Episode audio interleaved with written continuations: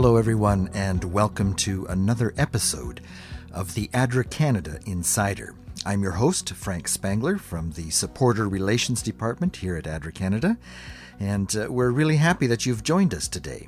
This is the podcast where we meet and talk to some of the wonderful people who work here at ADRA Canada and uh, hear some of the fascinating stories about the things that they have seen as they have gone out and uh, visited some of the ADRA projects around the world. And uh, in today's episode, we're going to learn about what ADRA is doing to help a people who are currently living in crisis. But uh, before we do that, let's find out who we have around our table today.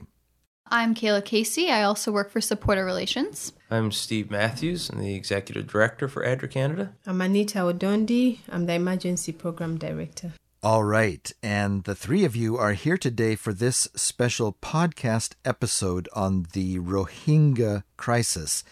That is one of the emergency projects that ADRA Canada is working with right now.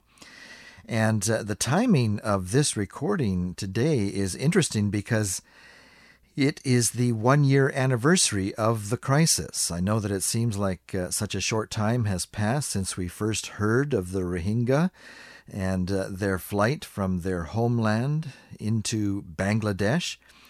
But it was about one year ago that this crisis began. And the three of you here have just recently visited the camps, and I wanted to have you in today to hear firsthand from you what you saw while you were there. Uh, but before going into that, I think it would be good to find out a little bit more about uh, you, Steve. Um, this is the first time that we have had you here on the podcast, and I know that uh, many of our listeners would like to get to know you uh, a little better, hear about your life story. Steve Matthews, for those of you who don't know, is the new executive director here at ADRA Canada. Steve, we're very happy to have you on our program today. Tell us a little bit about yourself, your background, and uh, how it is that you came to join our ADRA Canada family. Absolutely. So, I've actually spent the majority of my career working as a consultant in private industry. So coming to ADRA Canada has actually been a little bit of a, a change in uh, in direction for me, but it uh, actually allows me to use the skills that I've developed in the past to this ministry.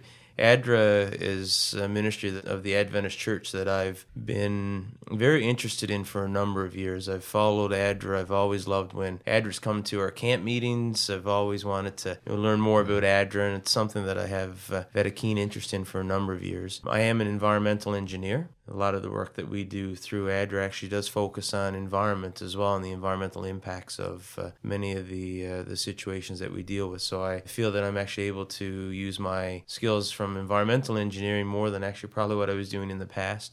I also have a background as a project management professional, and that's what I spent most of my career doing, building anything from schools, car dealerships, mm-hmm. gas stations, a wide variety of, of different types of projects.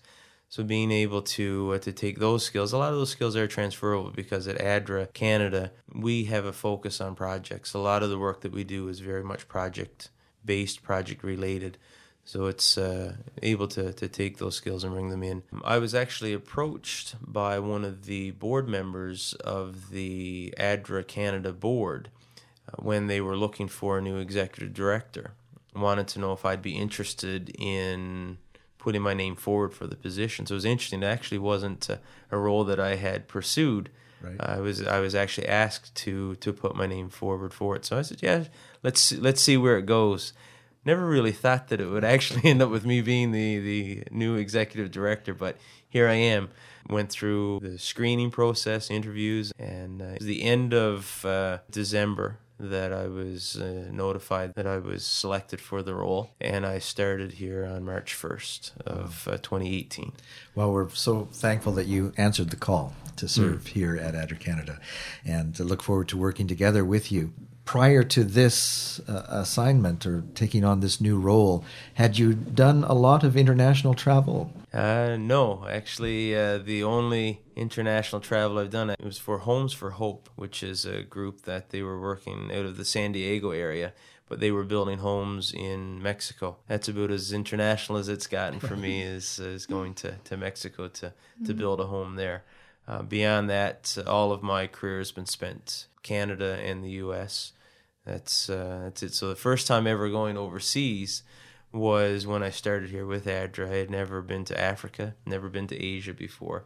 Uh, since starting here, within the first couple of months, I've made it to Europe, uh, Africa, and Asia. Wow. So it's been been quite interesting. A baptism by fire. Absolutely.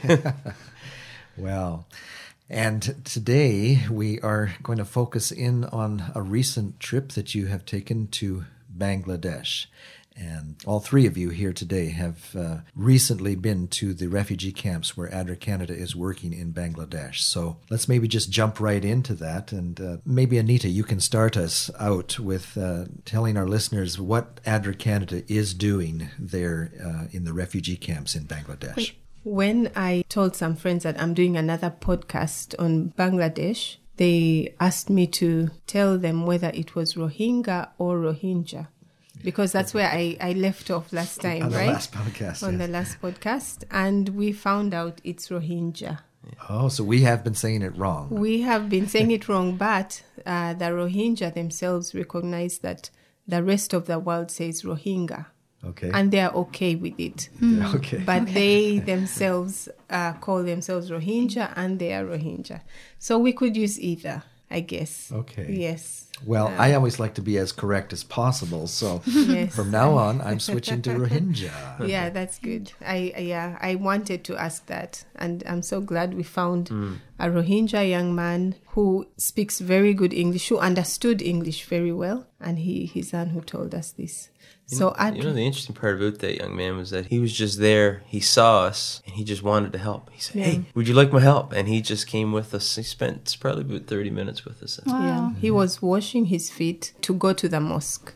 Hmm. Because this you have to wash before entering the mosque. There were prayers at that time, and he was at the tap washing his feet. Hmm. Then he saw us walking, and he asked if we, we needed help. Yeah, and he translated for us very Oh, eloquently. Wonderful. Yeah. Mm-hmm. So ADRA in uh, Bangladesh is doing a lot of work in the camps. ADRA Bangladesh itself is in one of the biggest camps, Kutupalong camp and Jamtoli camp.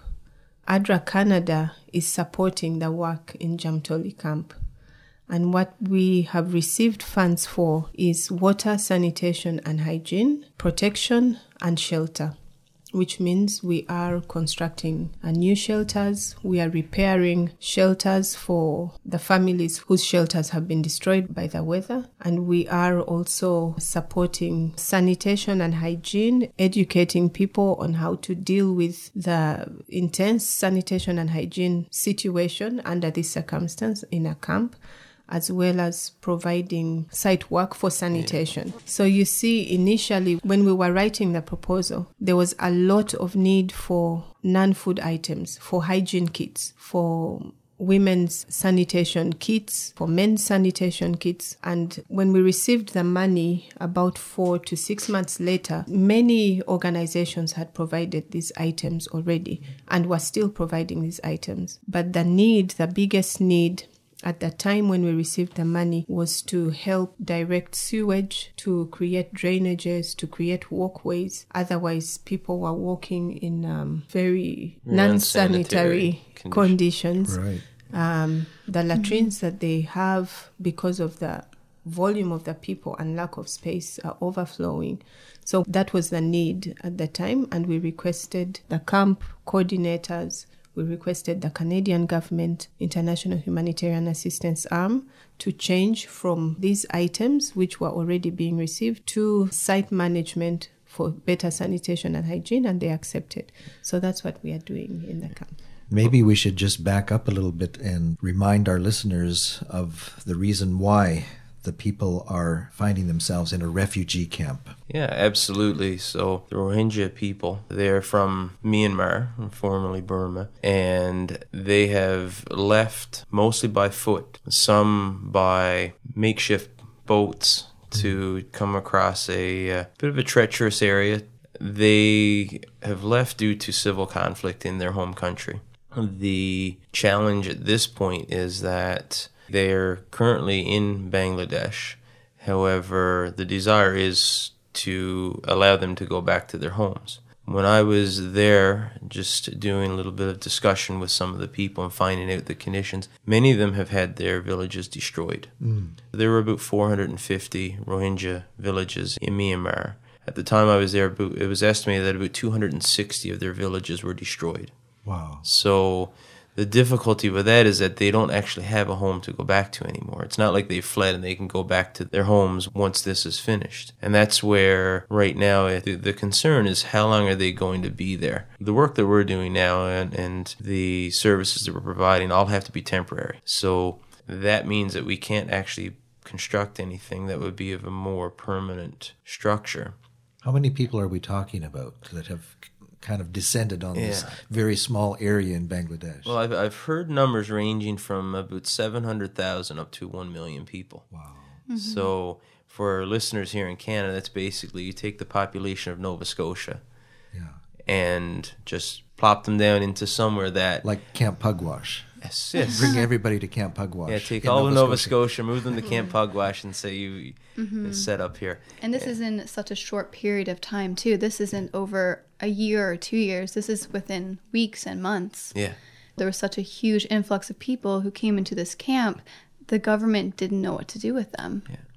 Absolutely. And right now, when we were there, I'm sure you saw the same thing, Kayla, when, mm-hmm. when you were over, because Kayla was over following the, the visit that Anita and I had. The Bangladesh military are there trying to help coordinate things.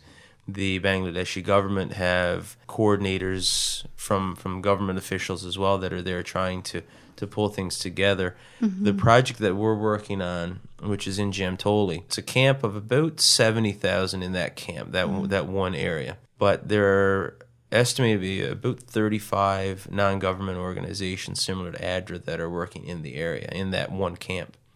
So coordinating 35 different organizations to make sure that there isn't overlap of work, that the needs are being met, is is challenging. When I think of what Anita was just talking about with how we showed up, we had a proposal that had been submitted to the Canadian government. By the time you know, the, it takes time to go through the approval process when the funds were made available we did realize when we got there that what we were carrying in our proposal didn't necessarily meet all the needs that uh, that were current. Right. Um, so we were given approval to change some of that. As a, an environmental engineer, I've you know done studies in wastewater management and water treatment. I've actually one of my last projects that I worked in before joining ADRA was for a wastewater treatment facility where you have everything it's all underground pipes. You know it's your typical canadian scenario where everything's all connected takes it to an area outside of town where the wastewater is treated and then discharged. Well here we don't have that luxury. It's very hilly. We have latrines that are installed on the sides of hills. Mm-hmm. so they leach out. You've got leaching from these latrines one thing that our listeners here can't experience is the smells right. mm-hmm. when i stepped mm-hmm. out of the vehicle at the area where the camp was um, where people were actually living. The smells are something that I'd never smelled before. We know that diseases are transported by mosquitoes and flies and those sorts of things. That's a prime way for diseases to spread. Well, as you're walking through the camp, you see stagnant water, right? Which has uh, the only way I can describe it is like a black sludge sitting on the water, flies covering this mm. by the the thousands and then right beside that is somebody's home. Yeah. Mm-hmm. The and that home is basically a bamboo framed tarp. Mm-hmm. Right. That's the conditions that people are living in there. When we look at the shelters, one one family that I met with, there were six of them living in this one tent. It would be the size of probably a typical bedroom for someone here in Canada. And you had six people, husband, wife, and four children all sleeping in this mm. one area. It's a dirt floor, and they were trying to strengthen their shelters because they're also hitting monsoon season. And I believe that Kayla may mm-hmm. have seen more rain than what we did when we were there. But when it rains there, the rate that the rain comes in and how quickly the water rises mm-hmm. is, is just amazing. The density of the residents there, they're just one on top of the other Right. with a pathway wide enough that you know two people can't actually walk shoulder to shoulder between the homes. That's how tight the, this place is mm-hmm. developed. Mm-hmm. So you know there there are a lot of issues and challenges that So come. you were there in May. We were there in May. and and Kayla, I was there in July during their monsoon season, so during their heavy rain season. And Steve is here talking about the conditions of the camp and the mud and the rain and it's almost these muddy ponds just in the middle of the camps that these people have to walk through. And I remember this one gentleman came up to me and he was talking to the translator and was just like begging for more roads for them to walk on because he wanted to go to the mosque to pray. But when he walked through the water, his legs would be so itchy from the bugs and the diseases that are in the water there. It's very hard to witness when you're there. And the monsoon rains, you know, they're causing flooding, they're causing landslides and disease outbreaks. It, it's hard to see that people live in these conditions. Mm-hmm. Yeah, and ADRA is doing some of those roads, mm-hmm. which is a Yeah. blessing. So when we arrived there, we went to see the new shelters that they had built, and it was on top of this this very muddy hill. Surrounding the hill were these muddy ponds, and they had these bridges built almost out of mud, and it was fairly big surrounding this entire hill. And it only took the people there 10 days to build. I couldn't believe it. They had done such hard work building this for their community through ADRA, of course, and you could see the impact that it was having on the community already there. It saves lives. It does. Because if a child falls into one of those ponds, they could drown. Mm-hmm. Yeah. Another thing I'd like to bring up that I saw in one of the areas. So when we arrived, the purpose for Anita and my trip was to actually start the ADRA Canada project. So we were meeting with the ADRA Bangladesh team who were going to be uh, executing the project with the funds that were being provided through ADRA Canada. So we were literally going through doing assessment of what are the existing conditions before we had started any work. We then were taken by ADRA Bangladesh to a part of the camp that they had been working in. I believe the funding was provided by UNHCR. So when we went to the part of the camp that ADRA Bangladesh was already working in, the difference was actually quite significant. So when we go to the, the area that ADRA Canada's funding will be going toward, we saw just mud pathways, open ditches, sitting raw wastewater just pooled beside where the, they're living beside spaces where children are playing. It was it was very very poor condition. When we left, one of the things we said was we cannot have this continue in a part of a camp that we're working in. We went to the other section where the UNHCR funding was being used and, and where ADRA Bangladesh was working. And what we had completed there. We actually saw people, we saw some of the refugees digging ditches. They were improving drainage. As we were walking through, they were actually, there were about six men that were there working to improve the drainage at that time.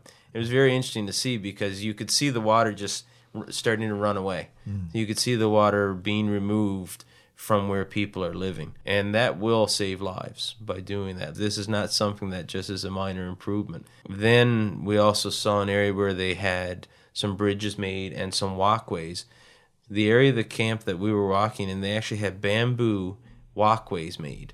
Mm-hmm. So Yeah. the people didn't have to be walking on dirt. They were walking on these bamboo walkways. But what that also did is the ditches that they were making were running underneath the bamboo walkways.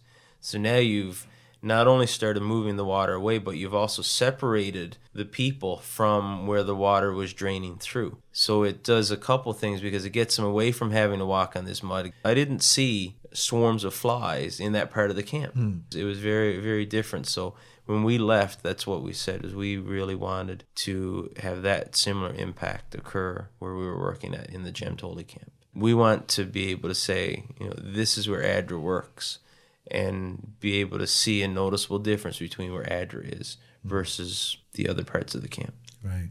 It's hard to realize when you're in Canada that these people have very, very few to no options on improving their situation mm-hmm. because they ran from their homes in Myanmar for safety to save their lives. They ran with just the clothes they had on, probably, and by the time they reached, those were worn out, the shoes were lost in the mud. Uh, coming to Bangladesh, They are given us a, a portion of land to all be there, and they rely on aid. They rely on, on relief. They have absolutely no way of um, improving their situation. And even if they did, the, the mental and psychosocial turmoil that they have can hardly allow them to function a normal life. Mm-hmm. Mm. So when we go as agencies, apart from working with them to improve the roads, the walkways, there's also a lot of psychosocial support. ADRA is uh, constructing some child friendly spaces. Mm-hmm. And these are not only used for children to play and live a normal life, but also for adults to meet, women's groups, men's groups to just sit and talk about their challenges and possible solutions and maybe share a meal. It's hard to think that people will live in a place, you know, that is dirty and smelling and full of unhygienic conditions and not do anything about it. But one, they don't have the resources. And two, for the things that should be done that don't need resources, they are mentally exhausted. So one of the things that we don't want to do is go in and tell the people what they need. Right. We want them to let us know what their needs are. We set up some focus groups to be able to meet with. One group was a group of women that we met with, and then another group was a group which was a combination of women and men. They were in two different blocks of the camp, so this way we were able to get an idea of the differences between the different blocks as well. So one area that we went to, we met with. Uh, so this is the one where it was a group of men and women. We asked what their biggest needs were, and in this area of the camp, they actually didn't have any. You provide them with food, but they didn't have a way to actually properly cook it and prepare it.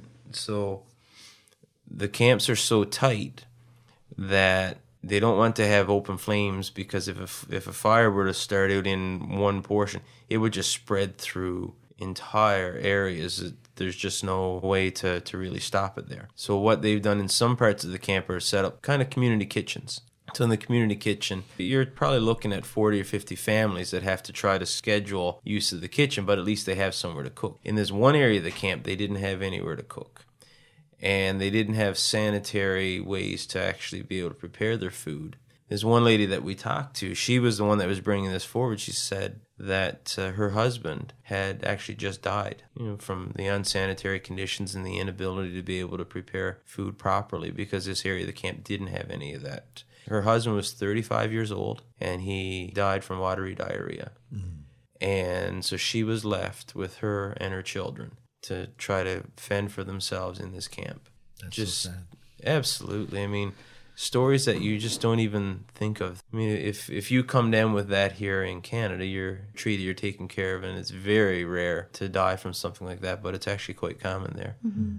Anita, I was wondering, in your work for ADRA over the years, you have seen a lot of emergency situations, been to a lot of refugee camps. Uh, you were working after the tsunami and then the uh, typhoon In Myanmar. in Myanmar and then Haiti after the Nargis. earthquake. How does this compare, do you think, uh, to the situations that you have seen in some of these other places? Yeah, the difference between those other places and the situation in Bangladesh is that in Indonesia, in Myanmar, in Haiti, a disaster had happened in the country and people were in their home country, you know, Right. facing a difficult situation. And then aid came in and um, support and try to build from where they were and to continue with them until they got on their feet in their country. The challenge with the Rohingya in Bangladesh is that in Myanmar, where they consider home, uh, they are not wanted. It's a blessing that they have been uh, taken in Bangladesh, but Bangladesh is looking forward to them going back to Myanmar because there are poor people in Bangladesh that need help Right. that are you know wondering how come we need help but the help is going to to these people who are foreigners.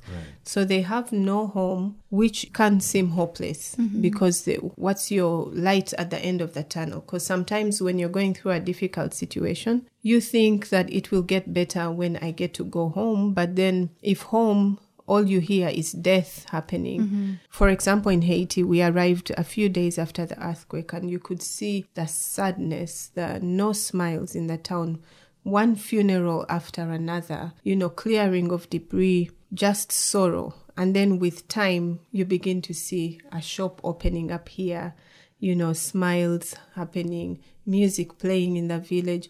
And with time, you see life coming back to normal. Right. But in Bangladesh, unlike the rest of the camps around the world where we are moving away from camps actually to settlements Right.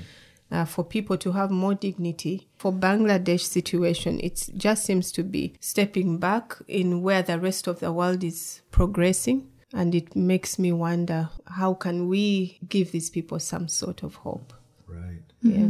Is there any hope at this point? Are they looking forward to returning home? Are they talking about going back home? We have uh, read the papers when we were there. The Myanmar government had signed uh, something to say we want the Rohingya back. I don't know where that will, will end, but um, our role is to support them from wherever they are to have a dignified life by having the basic needs of life. When I was there, it was mentioned to me that they are losing hope because they had expected to go back a lot earlier than they have been now. Although they are losing hope, they are finding a way to make a life in the camp.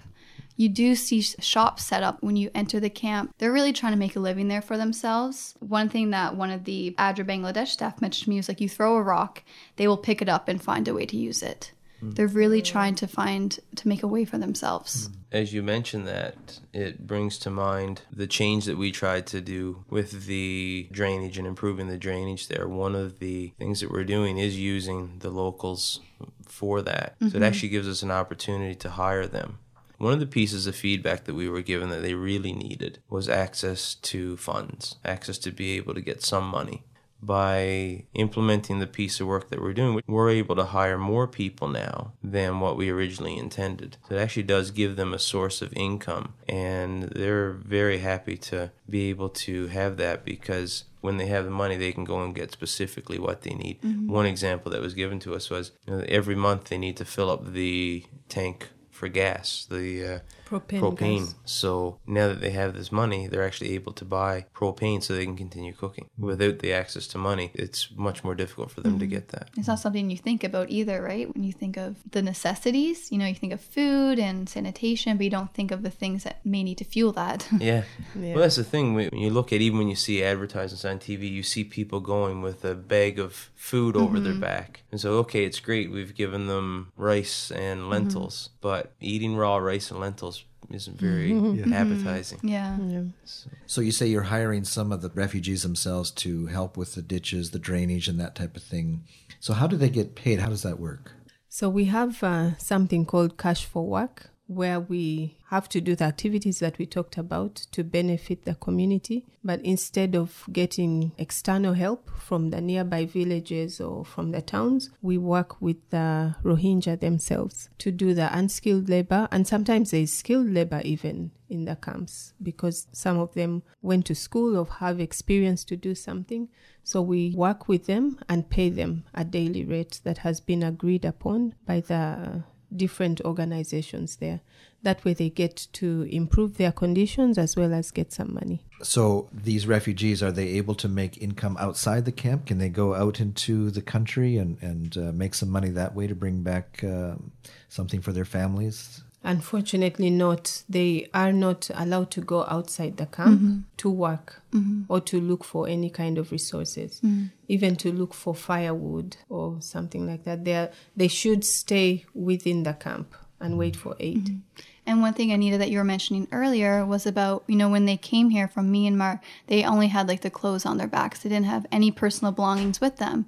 So that also means they didn't have a passport, they didn't have a visa or anything. Um, they had no identification cards at all to even say who they were. So that also kind of hinders them from being able to work outside of the camp in Bangladesh at all. So what about the babies that are born in the camp? Are they Bangladeshi or That's a good question. Well, this is this is a challenge. yeah, poses another problem. Yeah, many many of the children, even some of the children that have come from Myanmar into Bangladesh, and now the ones that are in Bangladesh, getting a birth certificate for the children is something that is proven to be a challenge. There are certain requirements that have been placed that have actually prevented some of them from being able to obtain a birth certificate. So now you've got these children that do not have a birth certificate and likely will never be able to get one. Mm-hmm. So they literally are a stateless Mm-hmm. people. Citizen Yeah. of the world. Yeah, and I think it's important to mention that even when they were in Myanmar, they were a Muslim stateless minority. So when they were there, they didn't have rights to land, they didn't have health care, they didn't have this basic rights that people have when they belong to a country. So now that they're in Bangladesh, they have an even more complicated situation because they don't belong anywhere. Mm-hmm. Yeah. Ed- education is a challenge as well because they don't have access to education. I'm very big on education. I really believe that education is the key to a brighter future. And they don't have even access to education. So, how do you improve your conditions when you can't even be educated mm. To be able to get out of the situation that you're in? Mm-hmm. you just get stuck into this never ending cycle. And this is the challenge now is we, we have an entire population that is growing up without access to education. Anita, you were me. you were mentioning how the project that we're conducting there includes psychosocial support. Maybe you could elaborate a little bit more on that. What is ADRA Canada doing to provide psychosocial support to these people that are coming in with such trauma? Well, ADRA is hiring counselors as well as uh, constructing the child friendly spaces that I spoke about mm-hmm. and just encouraging and creating awareness that we have people you can talk to mm-hmm. if you want to talk. But that always comes with stigma sometimes, you know, mm-hmm. because we as human beings, you know, need to be tough when we are going Right, through yeah. difficult situations. So you, um, they create games or call for meetings and just spend time talking about these are the issues, how do we sort them out, or creating activities to keep them busy. Because an idle mind often realizes more the situation around. What about the security in the camp? What kinds of challenges are people facing uh, in terms of security? One of the challenges there is with the density of people, then there are many people that are arriving there that have lost their parents. The oldest person in the household is still a child themselves. There are many women that are showing up who have lost their husbands, so they don't have a man with them. And then when you think about you're in a place where street lighting has not been able to be installed to a point that gives good lighting levels at night, you're living in shelters that are difficult to maintain securely. Right. You don't have a deadbolt on your door to be able Yeah. to lock at night. So something that we typically do here is when you go to bed, you lock all your doors. Very difficult to do that. So when we met with the camp in charge, who's the individual assigned by the Bangladeshi government to coordinate all of the, the components of the camp, one of the items that was discussed was also on security and safety. A real focus on trying to improve the security of those that are there because this has developed so quickly that to have good security in place right away is very difficult. So one of the focuses is to really try to minimize the amount of gender-based violence that occurs. Unfortunately, there have been many studies that have also shown that in situations such as this, unfortunately, it tends to bring out the worst in some people as well. So the amount of trafficking of children is a danger. It's a it's a concern. So uh, activities are being completed, such as installation of solar lights, having security in place. The presence of the Bangladeshi army has also been there. The military is there to try to improve security. But there's always concern and dangers related to, especially the most vulnerable, women and children that are in these camps, to ensure that they're kept safe. So it is a, definitely a big concern. And there are groups that are working in the area that are trying to really improve security levels. It is a major concern in in a place like this. Yeah. What a difficult situation. We just uh, continue to pray that uh, the situation will be resolved and they'll be able to go back home and rebuild their villages.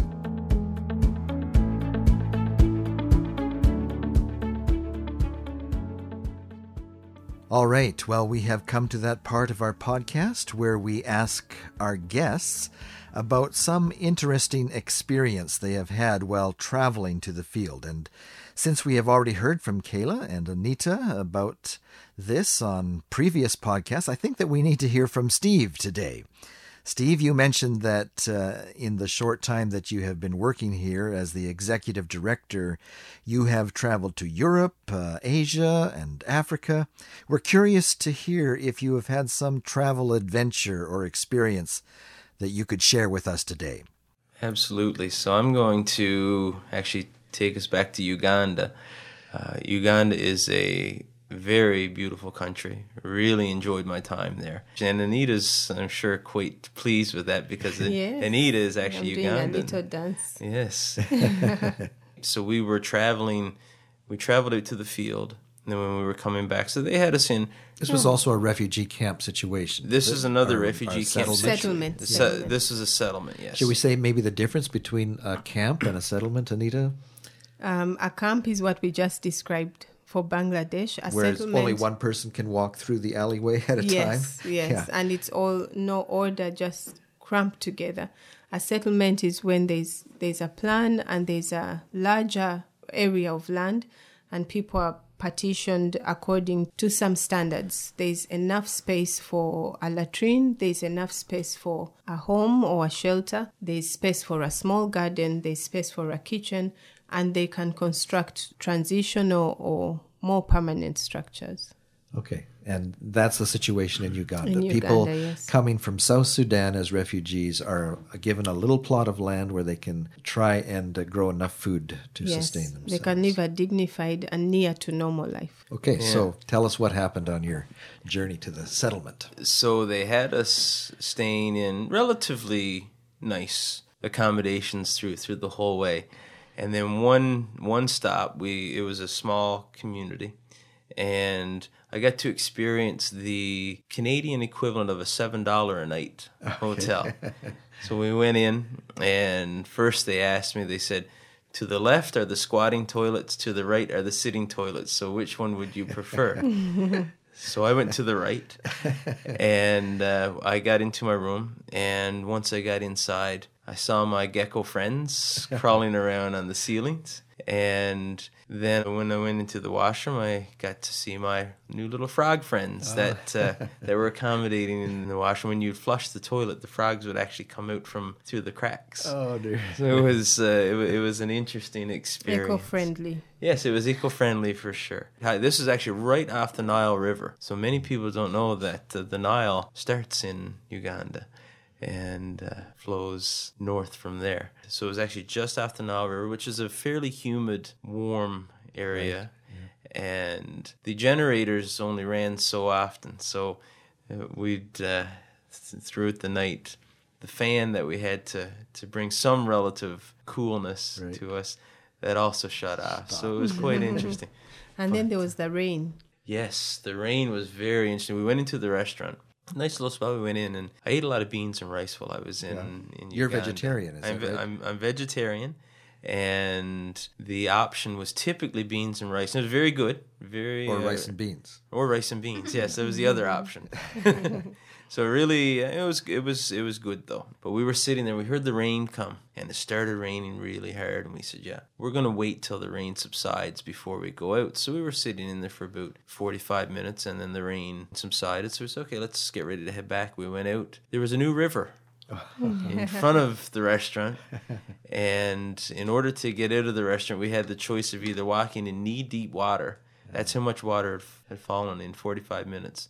It was a, literally a river running down by the road. And so we actually climbed over a balcony to walk across a little walkway to get over uh, to the road again. So it was. Uh, that was an an interesting experience. I've never witnessed that kind of rainfall in my life. So it was, uh, but it Even was being from. Newfoundland. Even being from Newfoundland. Well, see, this is the thing. In Newfoundland, it just rains all the time.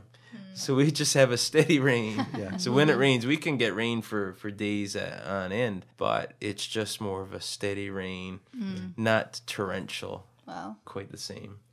Yeah. Newfoundland does get hit by tropical storms and sometimes a, a category one or two hurricane. That may compare somewhat to to the rains that I saw in Africa. However, the drainage is designed a little more to accommodate those high rain flows, whereas there it's it's not uh, it doesn't accommodate the high rainfalls. Well, thank you for sharing that uh, experience. And I'm sure that as you continue serving here at ADRA Canada, that you will find many more like this down the road. I'm quite confident that I will. We appreciate uh, you uh, dedicating your talents uh, here at ADRA Canada and uh, serving in this way.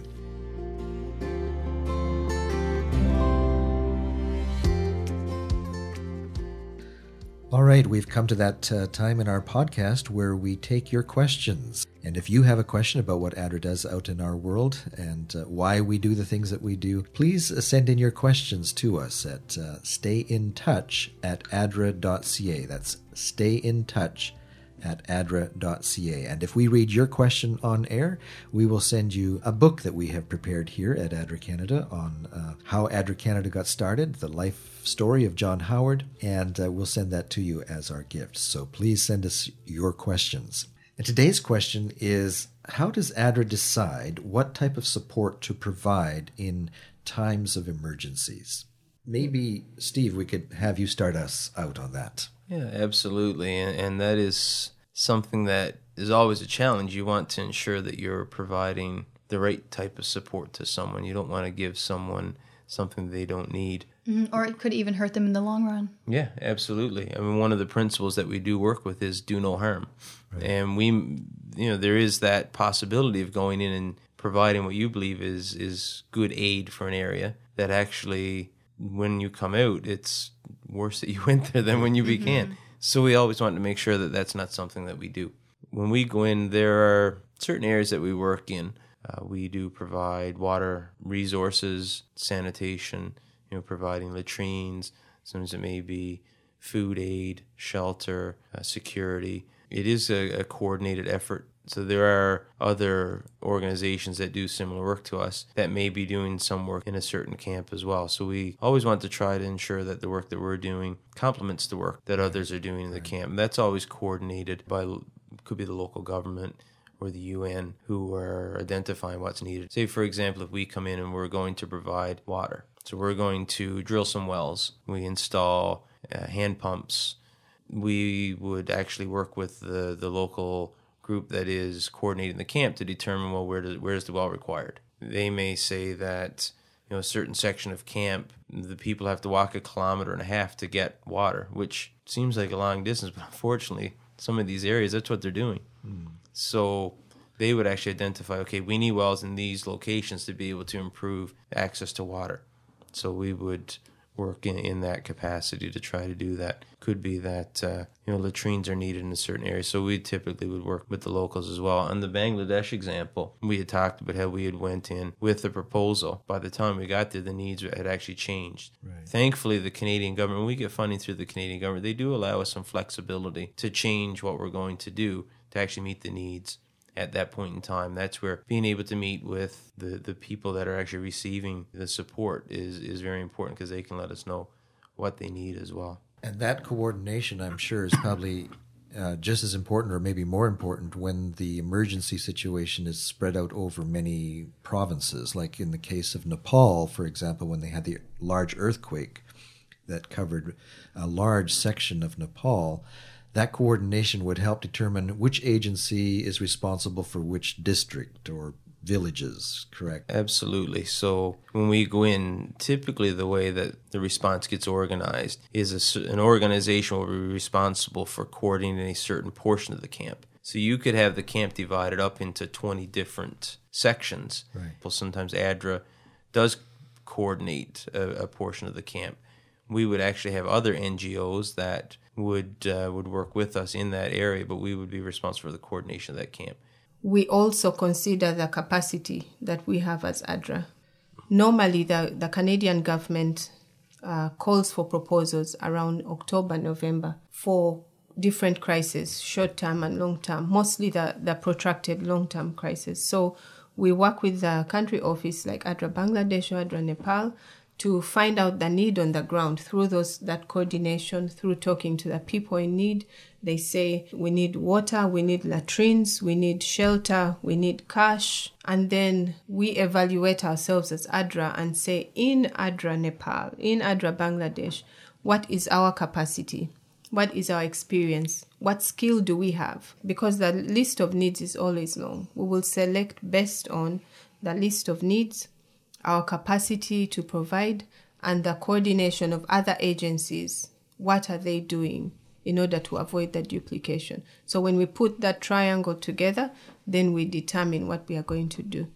However, by the time the funds come, you might find that whatever we said we are going to do, because it's always an urgent need and sometimes even a life-saving need, someone else, some, another organization met that need immediately to save lives, and then we'll revisit so we just don't come with the money and do what we said to do because we got the money for it. We check again, is this still current, as Steve was explaining, mm-hmm. and then we'll we'll uh, we'll do whatever needs to be done, still based on our capacity.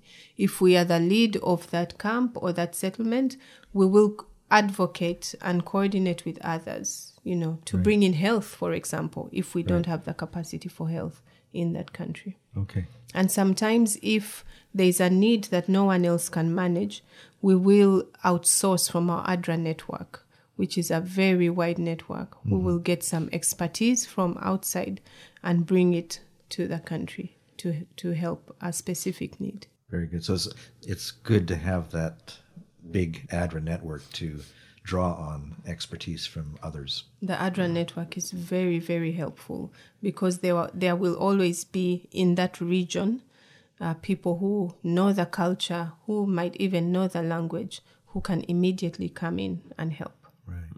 The ADRA network is, we actually are, have country offices in just over 140 countries around the world. Wow. So that'll give you a, a, a sense of just how widespread we really are. Different countries are you know, stronger in different areas, so we can pull on that capacity. Mm-hmm.